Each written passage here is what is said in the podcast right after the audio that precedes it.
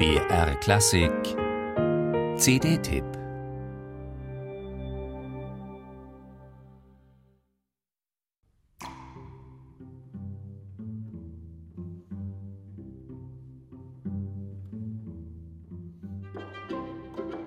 Arcana ist eine musikalische Reise, auf der wir in die Vergangenheit und in die Zukunft blicken.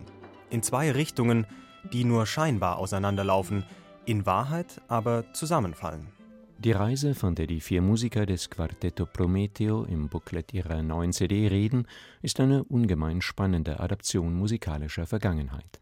Sechs italienische Komponisten der Gegenwart, Francesco Filidei, Salvatore Scharino, Stefano Gervasoni, Stefano Scodanibio, Ivan Fedele und Giorgio Battistelli konnte das Ensemble zu einer hochgradig reflektierten kompositorischen Auseinandersetzung mit der Musikgeschichte animieren.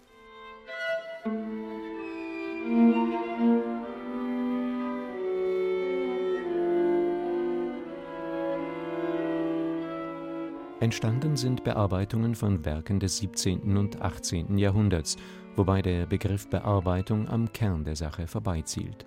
In Wahrheit handelt es sich bei dieser streckenweise ätherischen, dennoch sehr analytischen Klangreise um eine Art Neuerfindung von Musik. Insbesondere Stefano Scodanibios Reinvenzione da Monteverdi und Ivan Fedeles Gesualdo-Transkription werfen neues Licht auf die Vokalmusik des frühen 17. Jahrhunderts. Mit Hilfe zeitlicher Dehnungen und klanglicher Verfremdungen gelangen ihnen fragile, delikate Wiederentdeckungen, die geheimnisvoll silbrig, seltsam traurig und tröstlich zugleich wie Traumgebilde aus einer längst vergangenen Welt herübergrüßen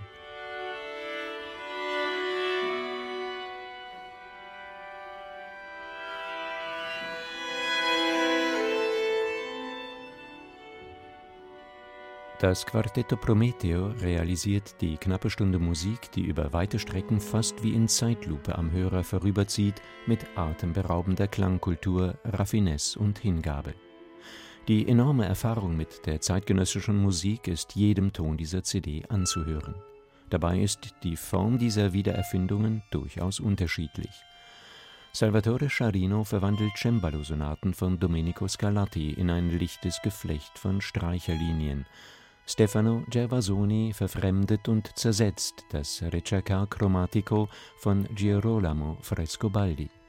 Giorgio Battistelli nutzt die Musik von Alessandro Stradella als Folie, vor der er musikalische Vergangenheit und Gegenwart nicht im zeitlichen Nacheinander, sondern gleichzeitig hörbar macht.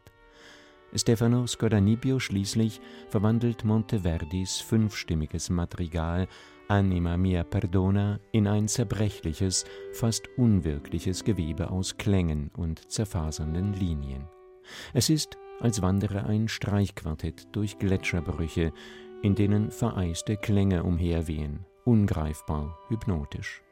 Ein surrealer Klagegesang am Ende dieser schönen CD, vielleicht ihr Höhepunkt.